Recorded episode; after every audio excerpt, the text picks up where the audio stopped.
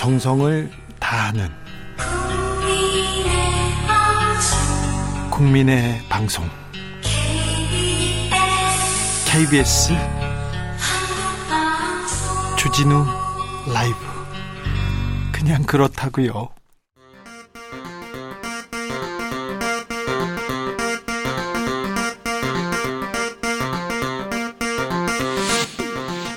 주진우 라이브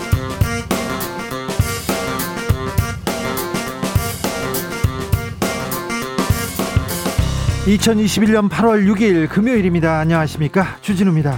코로나19 확산세가 멈추지 않고 있습니다. 전 세계적 현상입니다. 문재인 대통령은 세계적인 백신 부족과 불평등, 대한민국이 앞장서 해결하겠다. 2025년까지 글로벌 백신 강국으로 도약하겠다고 밝혔습니다.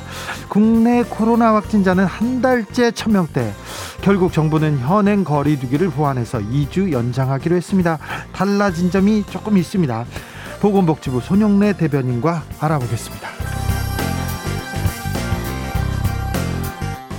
주 120시간 페미니즘 부정식품 원전 발언까지 연이은 설화에 윤석열 후보 지지율이 급락했습니다. 캠프는 재발을 막겠다면서 레드팀 만들었고요. 이재명 후보는 한 달 만에 선두를 탈환합니다. 그런데 도지사 놓고 뛰어라 이 권유에 선택하라면 경선을 포기하겠다고 밝혔습니다. 지지율을 흔드는 대권 후보들의 입 정치연구소에서 분석해 봅니다. 끝까지 포기하지 않는 원팀 온 국민에게 감동을 준 여자 배구팀이 오늘 밤 9시 브라질과 준결승전을 치릅니다. 세계 랭킹 2위 브라질. 하지만 우리에게는 김연경 선수가 있습니다. 김연경 선수는 마지막 심정으로 목에 피가 나도록 뛰겠다고 각오를 밝혔습니다. 피가 나면 안 되는데. 잠시 후 도쿄 현지 연결해서 연결해서 분위기 들어보겠습니다. 대한민국 선수들 모두 파이팅입니다. 우리 선수들 나비처럼 날아 벌처럼 쏴라. 여기는 주진우 라이브입니다.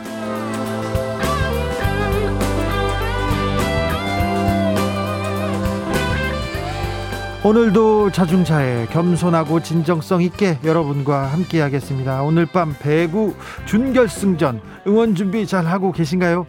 브라질 배구팀이 우리보다 한 수 위라고 평가받는데 세계 랭킹 2위고요. 우리가 최근 최근에도 계속 졌습니다. 하지만 세계 랭킹 4위 터키를 꺾었고요. 그리고 우리 기세 단단합니다. 그리고 아, 이렇게 결정적일 때는 우리 대한민국의 에너지가 있기 때문에 그 힘을 모아준다면 어, 승리할 수 있으리라고 믿습니다. 힘차게 응원하자는 마음에서 특별 선물 준비했습니다. 주진우 라이브 로고가 새겨진 마스크 두 개씩 스무 분께 드리겠습니다. 사연 보내주시면 추첨해서 드리겠습니다. 샵 9730 짧은 문자 50원 긴 문자는 100원입니다. 콩으로 보내시면 무료입니다. 그럼 주진우 라이브 시작하겠습니다.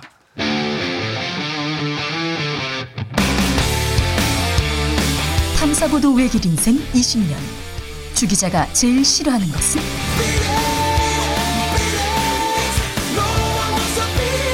이 세상에서 비리와 부리가 사라지는 그날까지. 오늘도 흔들림 없이 주진우 라이브와 함께.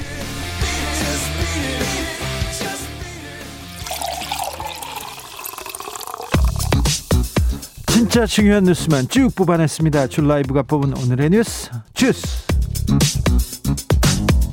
정상근 기자 어서 오세요. 안녕하십니까. 코로나 확진자 살펴볼까요? 네, 오늘 신규 확진자 1,704명이 나왔습니다. 네. 사흘째 1,700명대 확진자이고요. 어제보다는 70여 명 정도 줄었고 어, 지난주 목요일과는 비슷한 수준입니다. 비수도권 확진자 어떻습니까? 네, 628명이 나왔는데요. 특히 대구가 주목이 되고 있습니다.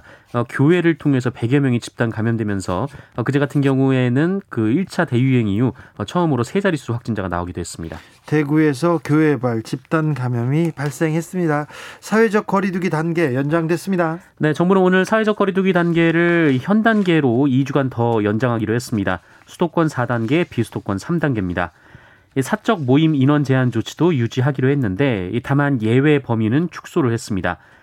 아, 현재 비수도권의 경우 직계가족 모임에 대해서는 인원 제한을 두고 있지 않은데요. 하지만 9일부터는 직계가족 모임이라 하더라도 5인 이하, 그러니까 4명까지만 모일 수 있고요. 어, 그리고 백신 접종 완료자도 사적 모임 인원 기준에 포함시키기로 했습니다. 사회적 거리두기 단계가 연장되고 약간 변화가 있습니다. 그 변화가 뭔지 왜 이렇게 줄지 않는 건지 잠시 후에 저희가 보건복지부 대변인께 자세히 물어보겠습니다. 백신 접종률은 어떻습니까?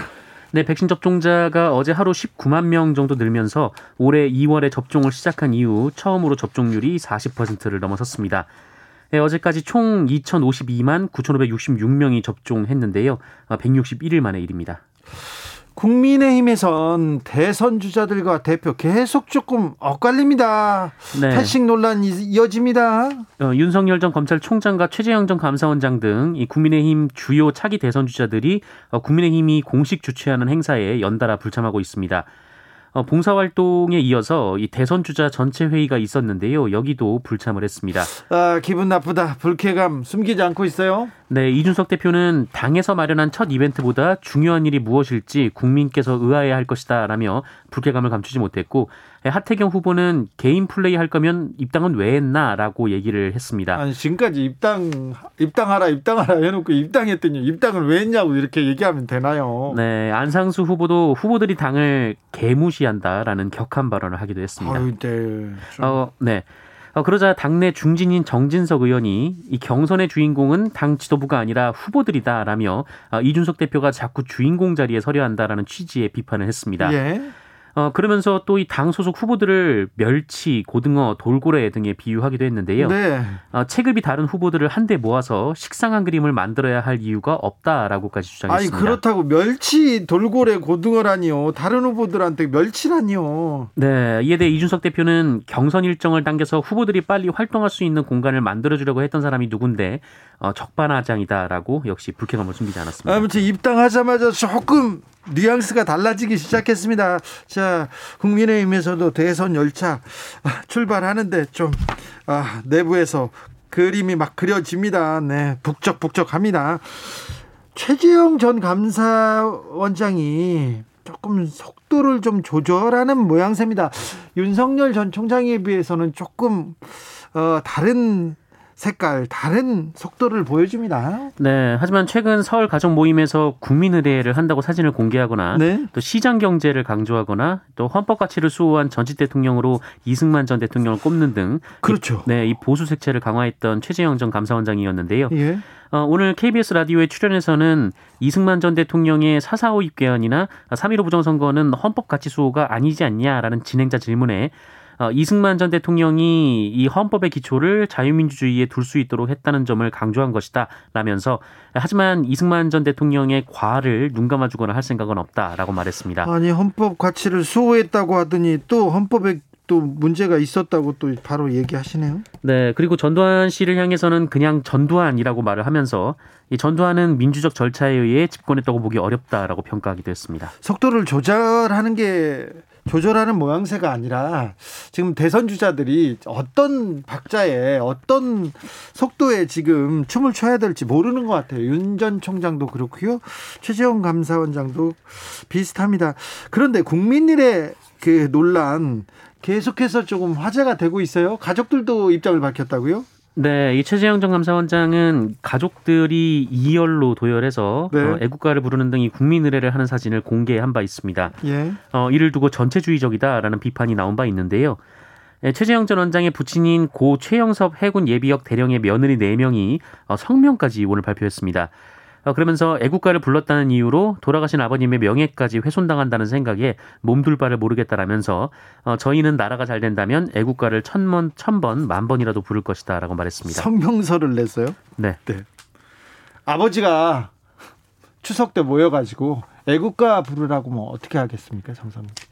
네, 부르고 싶으면 부르고 네. 네, 굳이 안 불러도 될 것 같으면 안 부를 것 같습니다. 아, 좀 걱정은 돼요. 지금 최재형 감사원장이 전 감사원장이 아주 높은 자리에 가가지고 니네들 다 사절까지 애국가 불러. 너 이거는 해 이렇게 얘기했을 때 아, 이러지는 않겠죠. 뭐 감사원에서 그런 적은 없었죠. 네, 네. 네. 여당에서는 검증단 논란이 또 시끄럽습니다. 네, 이낙연 후보를 비롯한 몇몇 더불어민주당 대선 후보들이 당 차원의 검증단 설치를 계속 요구하고 있습니다. 어, 오늘은 이낙연 후보가 직접 당 지도부가 검증단 설치를 거절하는 것이 이재명 후보의 편을 드는 것이다라는 취지의 주장을 하기도 했습니다. 어, 그러면서 음주운전 논란을 또 제기했는데요. 어, 이재명 지사의 음주운전 해명의 연도가 달라서 이상한 점이 있지 않느냐라며 캠프 차원의 공방으로 보는 것은 옳지 않다라고 지도부를 압박했습니다. 아직도 이 얘기합니까? 네. 네. 하지만 더불어민주당은 이 별도의 검증단 운영 계획을 가지고 있지 않다라면서 불가 입장을 재확인했습니다. 예. 이 송영길 대표도 이 소송 진행 중에 이 소송 요건을 심사하자는 것과 비슷하다라면서 아, 이미 대선 경선이 시작됐는데 당에서 검증하는 것은 맞지 않다라는 입장을 밝혔습니다. 음주 운전에 대해서는 해명을 했습니다. 전과 기록도 공개했습니다. 이재명 후보. 네, 이재명 후보 측은 언론에 범죄 경력 회보서를 공개했습니다. 어, 해당 자료를 보면 벌금 4건, 무죄 1건, 수사 중 사건 1건 등총 어, 6건의 전과 기록이 담겼습니다. 어, 이재명 후보 측 현근택 대변인은 그러면서 그 이낙연 후보의 17년 전 이 선거법 위반 사실을 거론하면서 어, 이제 이낙연 후보가 전과를 공개할 차례입니다라고 주장하기도 했는데요. 어, 이낙연 후보는 네거티브 논란에 대해서 누구는 자제하려 하는데 누구는 자제 못한다라며 이재명 후보 측을 우회적으로 비판하기도 했습니다. 이낙연 후보와 이재명 후보 간 그 캠프 간의 에, 설전은 논쟁은 오늘도 계속되고 있습니다. 강동구청장이 배우자를 폭행했다고 합니다. 경찰에 입건됐어요. 네, 이정훈 강동구청장이 배우자를 폭행한 혐의로 경찰 수사를 받고 있습니다. 한 번이 아니었는데요. 네. 어, 지난달 15일 저녁 이 서울의 한 아파트 지상 주차장에서 배우자와 큰 소리로 다투다가 이 배우자의 양쪽 손목을 잡아서 비튼 혐의가 하나 있고요. 저기 그냥 다투다가 손목을 잡은 게 아니라 비틀었다고요? 네, 비틀었다라고 합니다. 어, 그리고 지난해 7월 이 다른 아파트 앞 공원 벤치에서 어, 배우자를 주먹으로 두 차례 때려 쓰러뜨리면서 다치게 한 혐의도 있습니다. 공원에서 주먹질을 했다고요? 네. 이거 그 한 분이 아니네요, 이분. 네, 배우자가 당시 뇌진탕 등으로 받은 전치 2주의 진단서를 수사기관에 제출한 적도 있는 것으로 알려졌는데요. 어, 하지만 이정훈 구청장은 언쟁을 한 사실은 인정하면서도 폭행 사실은 부인했습니다. 아, 그리고 이정훈 구청장 배우자는 그제 경찰에 처벌을 원치 않는다는 뜻을 전달했다고 하는데요. 네, 하지만 이 폭행치상죄는 이 피해자 의사와 상관없이 사건을 수사를 하게 돼 있습니다. 예, 예. 아, 한편 이정훈 구청장이 구비로 어, 그러니까 강동구의 세금으로 어, 자신의 고향인 정읍에 강동구에 휴양소를 설치하려 했다라는 의혹이 제기되기도 했습니다. 아, 민주당은 서울시당에서 조사에 착수했으며 신속하게 결과가 도출되면 엄정 대응하겠다라고 밝혔습니다. 신속하게 도출 그때까지 기다릴 일인지 잘 모르겠습니다. 물론 문제가 있는지 어떤 건지 사실관계는 따져봐야 되겠는데 배우자를 폭행하는 구청장이라 아우 저는 그런 구청장 보고 싶지는 않습니다. 한미 외교장관이 전화 통화를 했습니다. 좀 의미 있는 대화가 있었습니까? 네, 이 정의용 외교부 장관이 오늘 오전에 토니 블링컨 미국 국무부 장관과 전화 통화를 했습니다.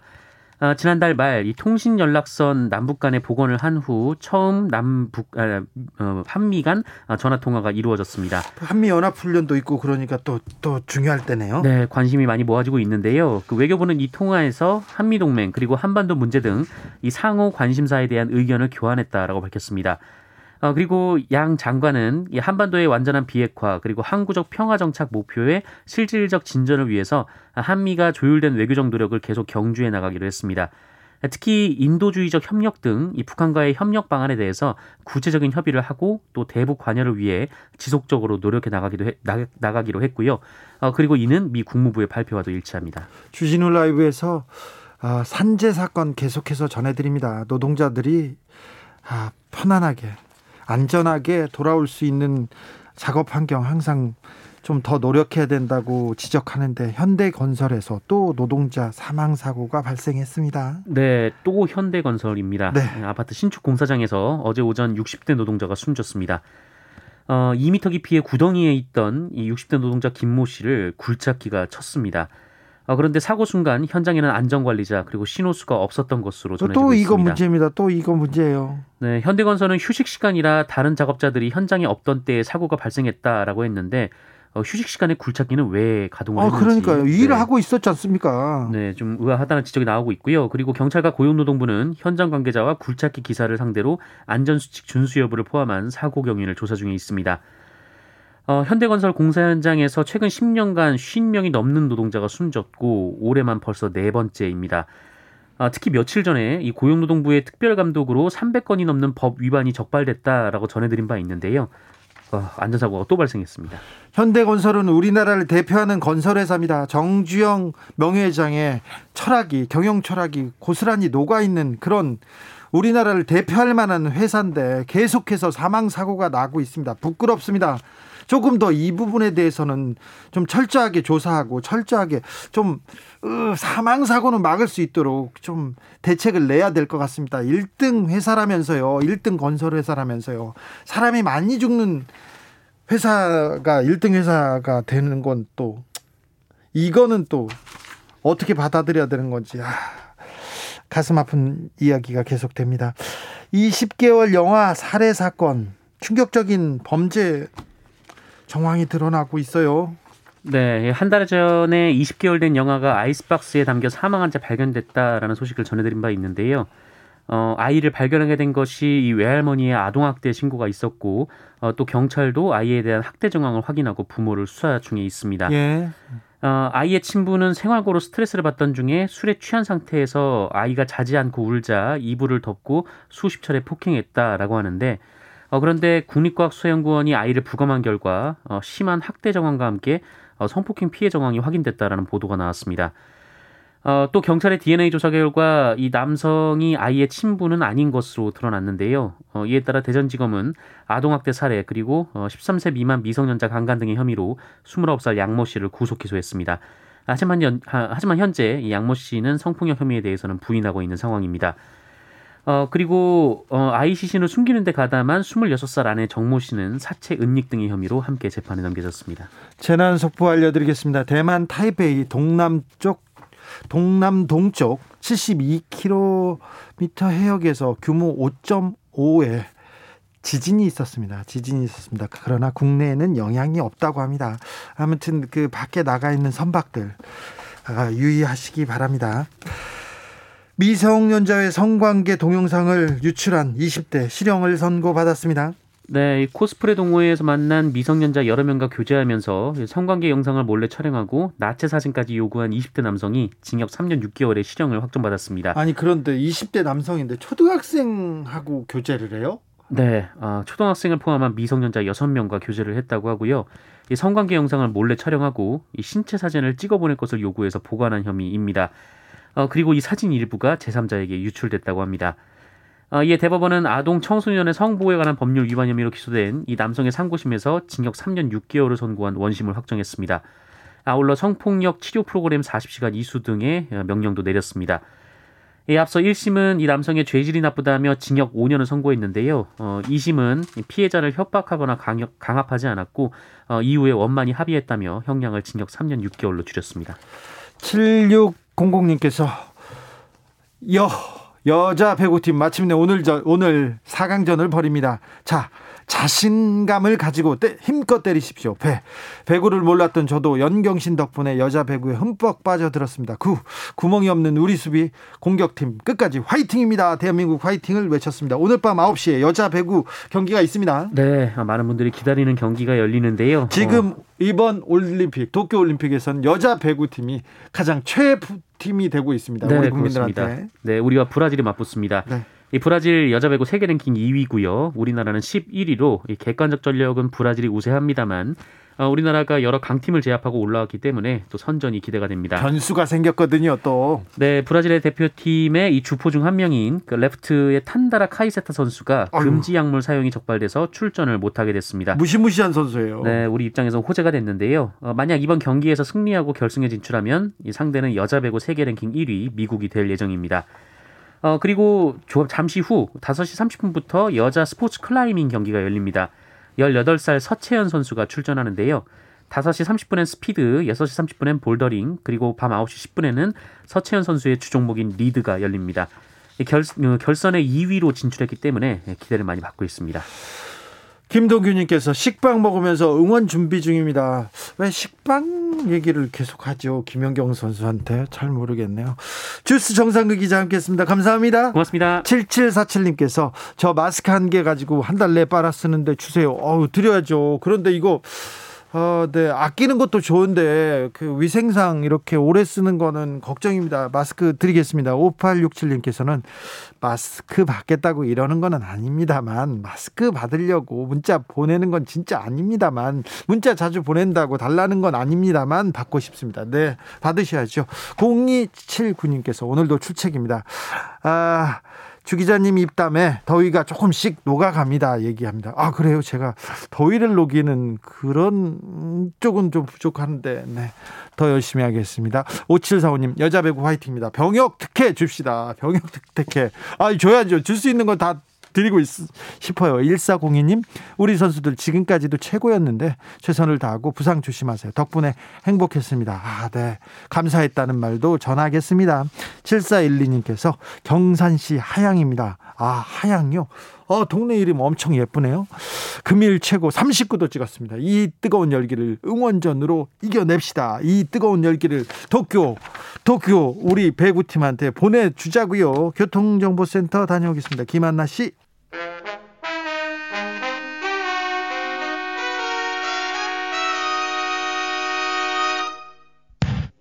주진우 라이브 돌발 퀴즈. 오늘은 객관식입니다.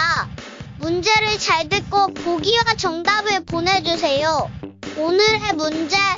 도쿄올림픽이 치러지고 있는 일본에서 도쿄의 코로나19 1일 확진자가 올림픽 개막전에 비해 3.7배나 폭증하면서 연일 최고치를 경신하고 있습니다. 이런 상황에서 일본 총리인 이 사람은 올림픽 개막전과 비교해서 도쿄 도심 인구는 증가하지 않았다면서 확진자 증가와 올림픽은 관련이 없다고 선을 그었습니다. 도쿄올림픽을 재선의 기회로 삼아왔지만 연일 최저 지지율을 보이고 있는 일본의 현 총리 이름은 무엇일까요? 1번 아베 신조, 2번 스가 요시히데. 지금부터 정답을 보내주신 분들 중 추첨을 통해 햄버거 모바일 쿠폰 드리겠습니다. 주진우 라이브 돌발 퀴즈 월요일에 만나요.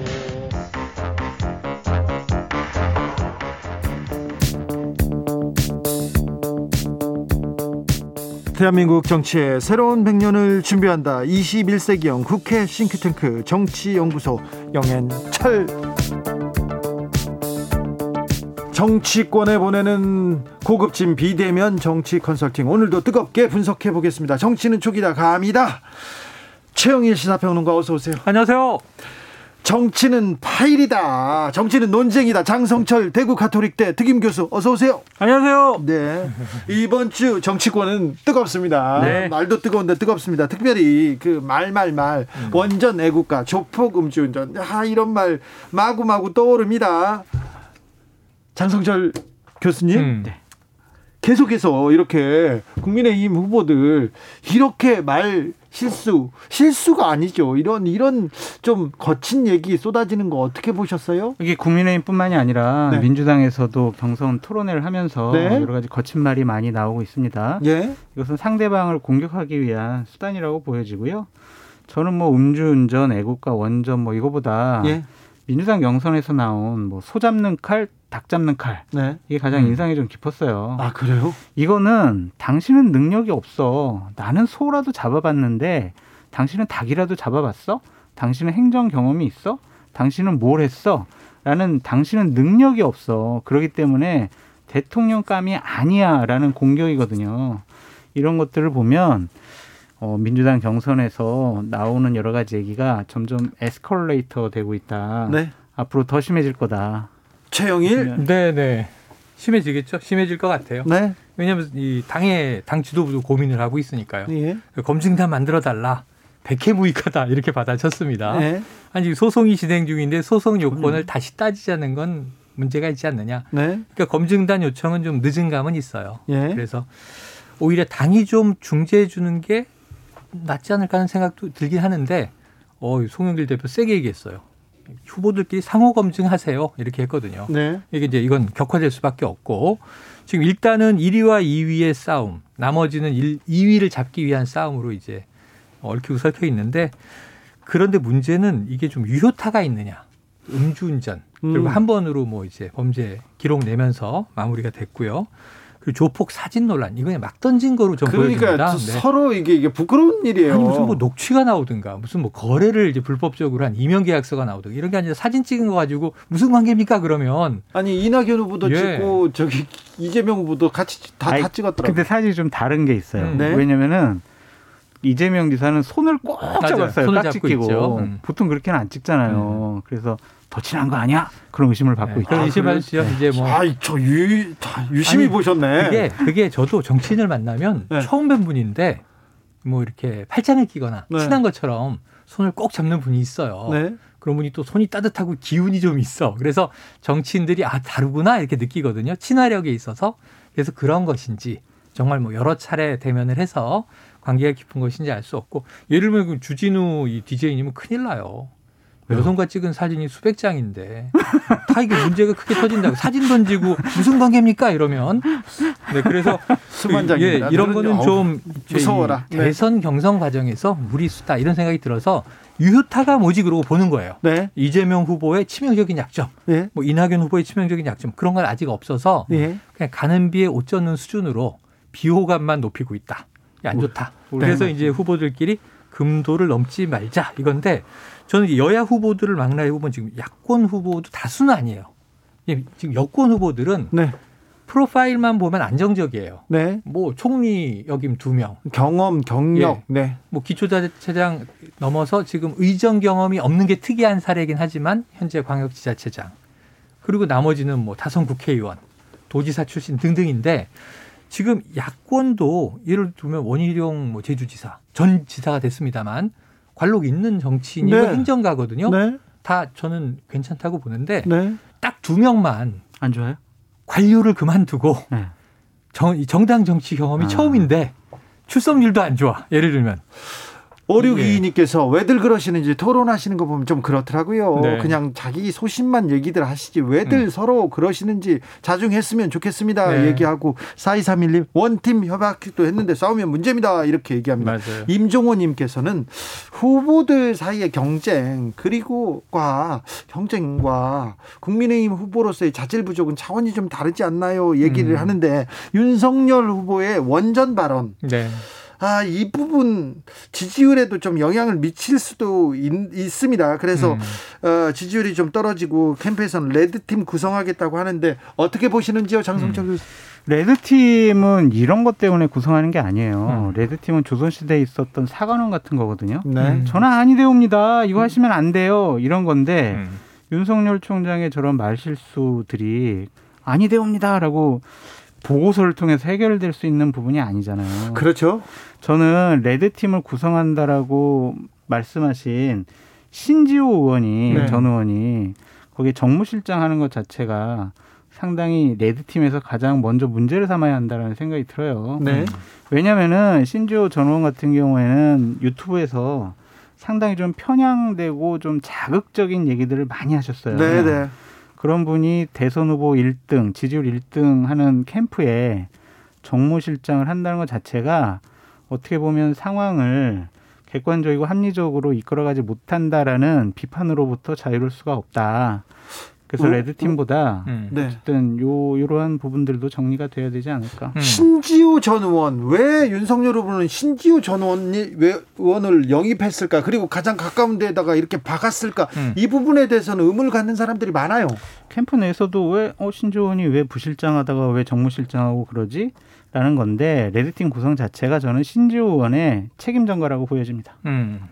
저는 신지호 전 의원이 예를 들면 이제 유튜버로 우리도 이제 방송을 하고 있습니다만 정치바, 정치와 방송을 겸직하는 분들의 경우에 네.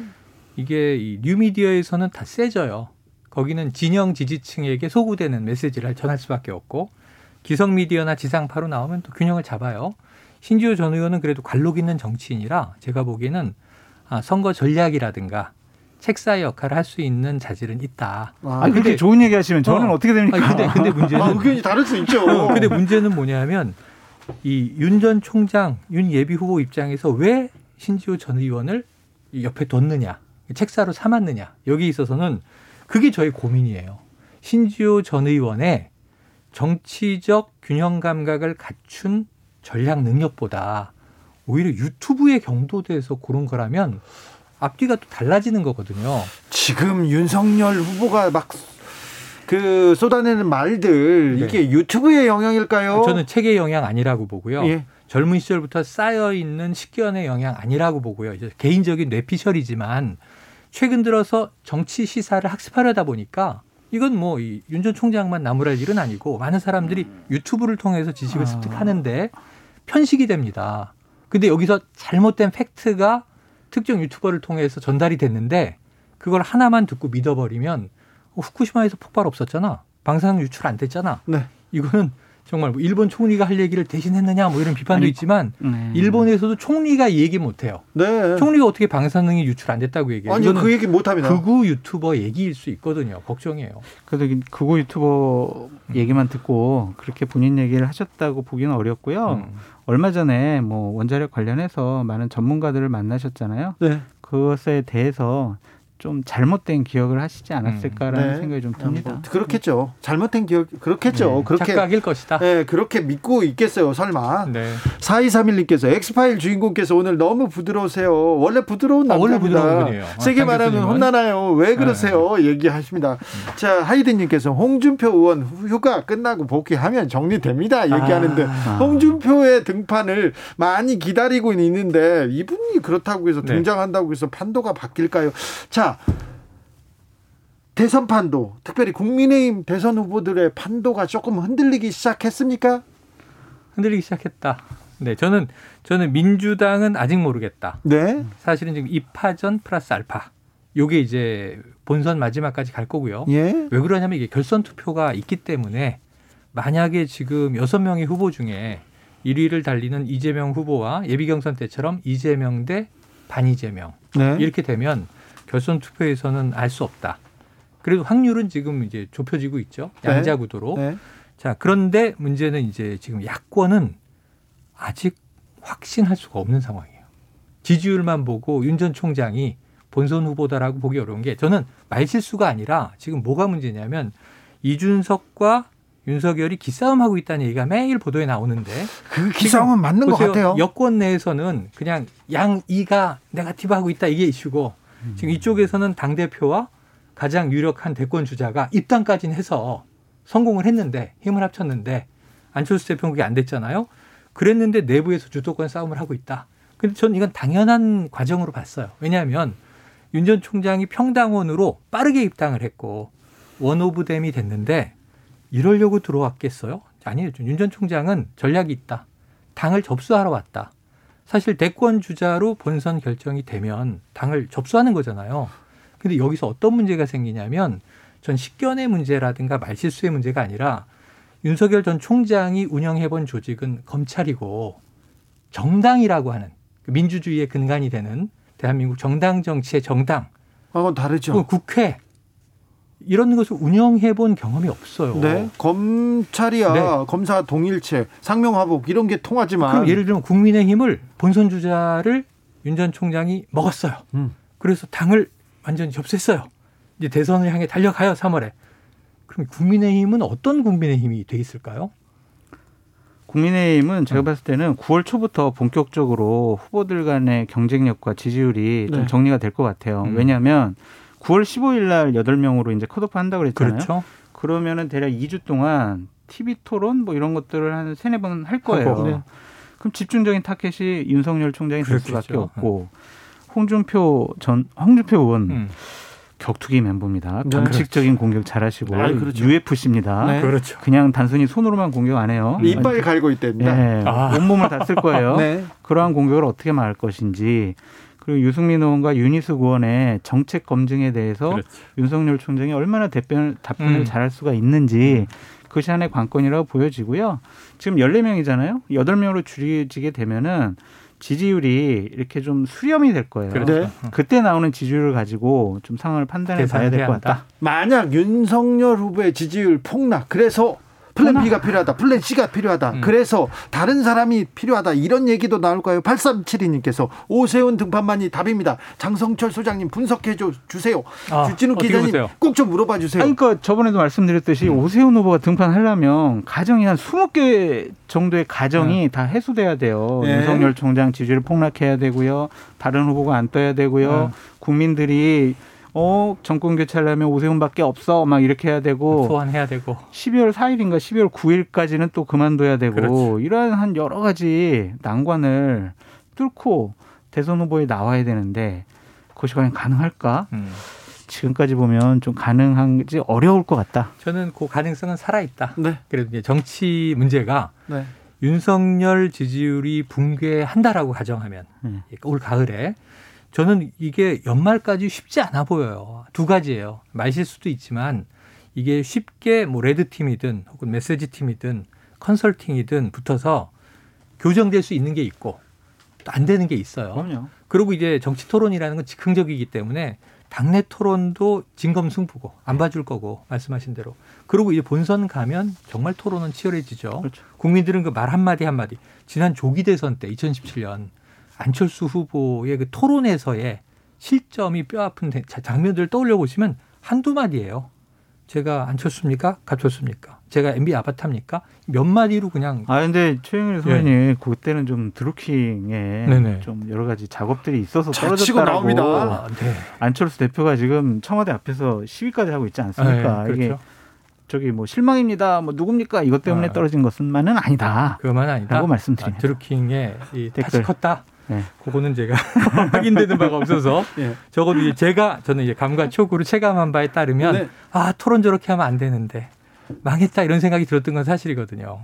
그런데 안철수 후보 얘기가 나와서 마- 음. 말인데 합당은 되는 겁니까? 난항 겪고 있습니다. 좀 자존심 상해서 나 단독 출마할래 이럴 수도 있지 않습니까? 99% 합당은 안 되고요. 안 됩니까? 네, 안 99%? 되고요. 네. 국민의힘이 11월 9일 날까지 대선 후보를 뽑아야 되는데 네. 그 선출하고 난 이후에 이후에.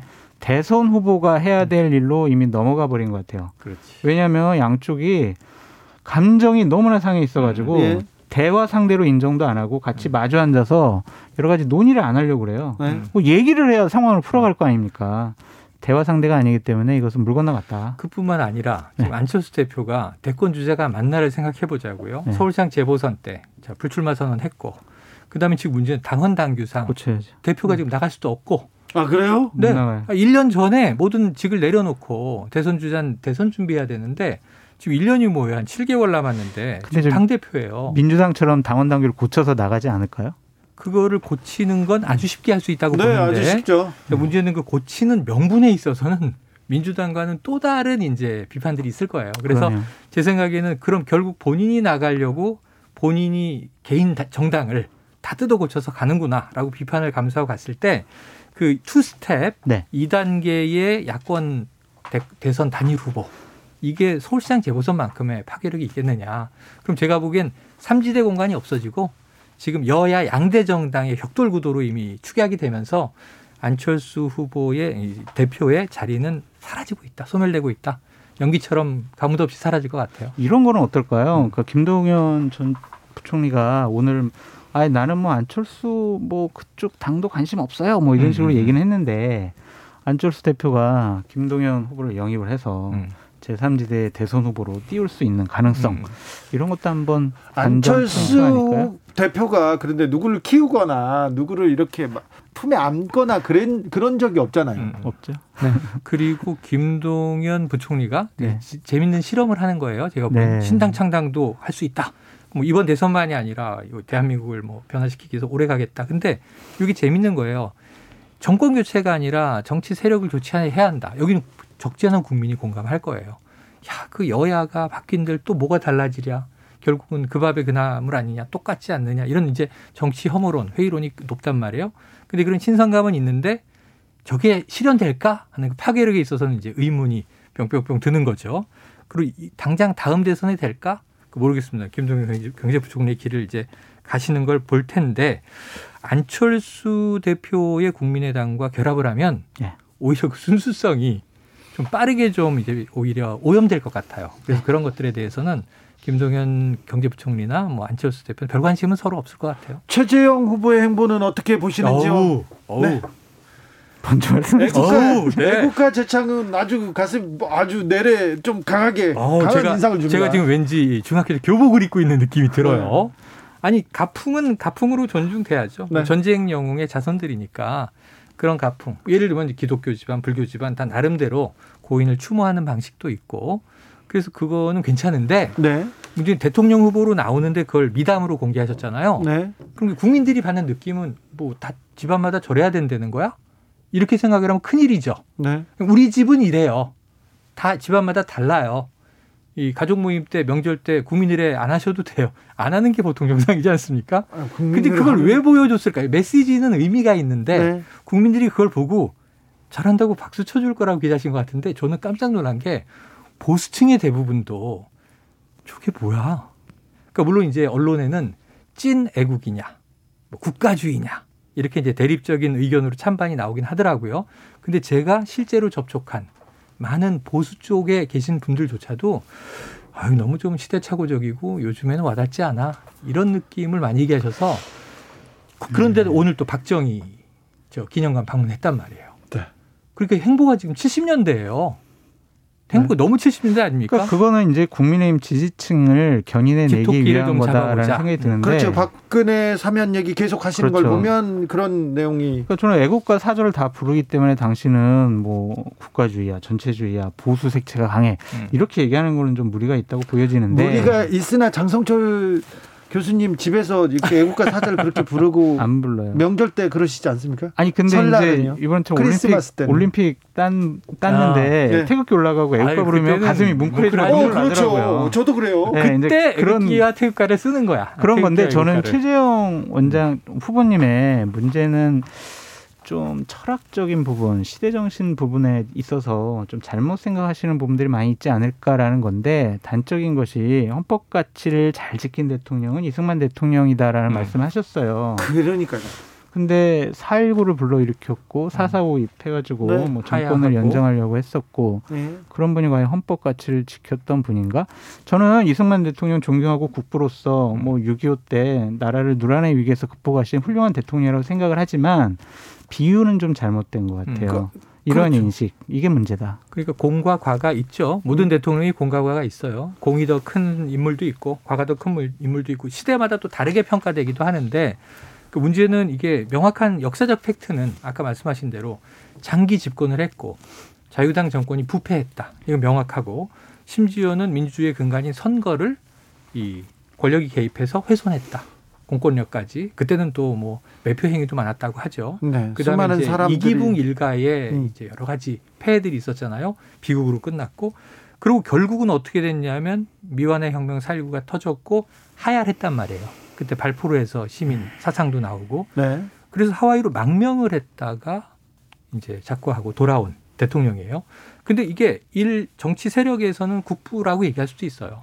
대한민국의 이 초대 대통령으로 어떤 가치를 세웠다 얘기할 수 있는데 우리 국민 전체가 통합할 수 있는 부분에서 자 가장 훌륭한 대통령 그거는 이게 앙케이트를 늘 하잖아요.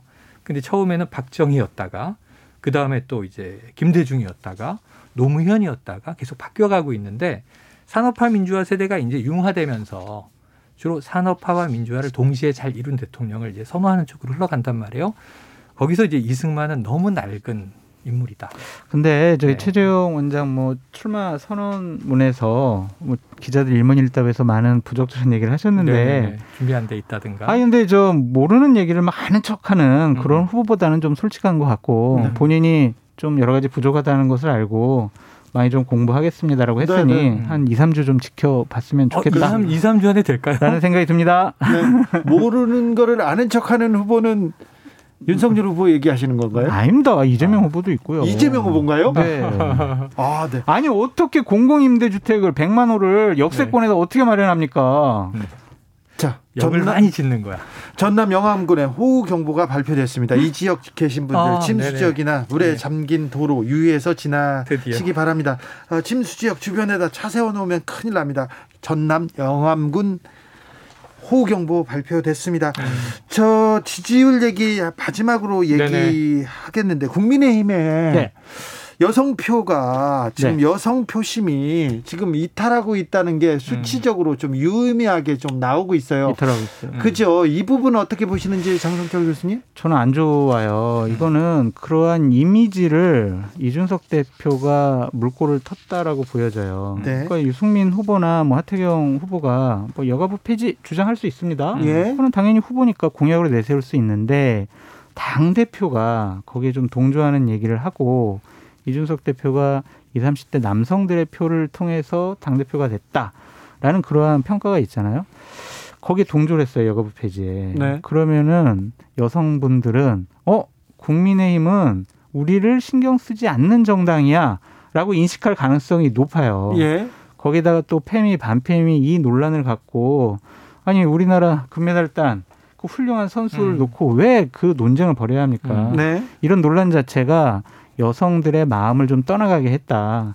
이것은 특단의 대책을 세워야 되고 이준석 대표가 이 부분에 대해서는 더 이상 본인의 어, 소신과 입장을 얘기하면 안 된다. 당 대표로서 엄중한 그 당 대표 자리에 무게감을 느껴서 좀 원론적이고 원칙적인 그런 얘기를 해야 된다라고 말씀드려요. 그 정치적인 스탠스나 워딩에 의한 영향도 분명히 있어요. 이준석 당 대표의 이 지도부 책임도 분명히 있고 이번에 대변인 발언이 잘못됐는데 잘못된 방식으로 감싸는 바람에 그 사과하고 넘어가면 될 건데 논란이 점점 커져서 예. 또 이제 파미 이 반패미 얘기가 나온 건데 그 문제는 여기 더해서 국민의힘에 그러면은 누가 나서서 네. 여성표를 다시 찾아올까? 네. 표라는 건 나갈 수도 있고 들어올 수도 있는데 유입 요인이 있어야 들어오는 거고요. 유출 요인이 있어야 나가는 거예요. 그러니까 이 여성들에게 어 특히 젊은 여성층에게 좀 적대적인가? 아니면 싫어하나? 그럼 우리는. 지지하지 못할 정당인가? 음. 이래서 유출이 됐다면 다른 후보가 여성 후보든 아니면 여성 정책을 내세운 어떤 이제 내부의 이 중진 정치인이든 유입을 시켜야 되는데 보세요. 홍준표 후보. 지금 유력 대권 후보가 그 놀리시는 것 같아요. 아니 홍준표 후보가 또 여성 정책 내기로 했어요. 아니에요. 저는 동의하지 않아요. 내신다고 했어요. 그리고 또 얘, 얘를 윤석열 아, 주행코님이 놀리시는 것 같아요. 윤석열 아니 홍준표 후보를 왜 억양- 놀려요? 억양이 지금 놀리시는 억양이에요. 지금 뭐 오, 최재형 후보의 경우 최재형 후보의 경우에는 그 며느리들의 커뮤니티에서 시월드에서 야 저 명절 때 힘들겠다 저지 뭐 이런 얘기도 하고 그러는데 며느리들이 또 성명이 냈잖아요. 네. 나라가 잘 된다면 뭐 천 번이라도 애국가 부르겠다. 애국가를 만 번 불러도 나라가 잘 되진 않아요. 이게 허구예요. 국가주의의 허구.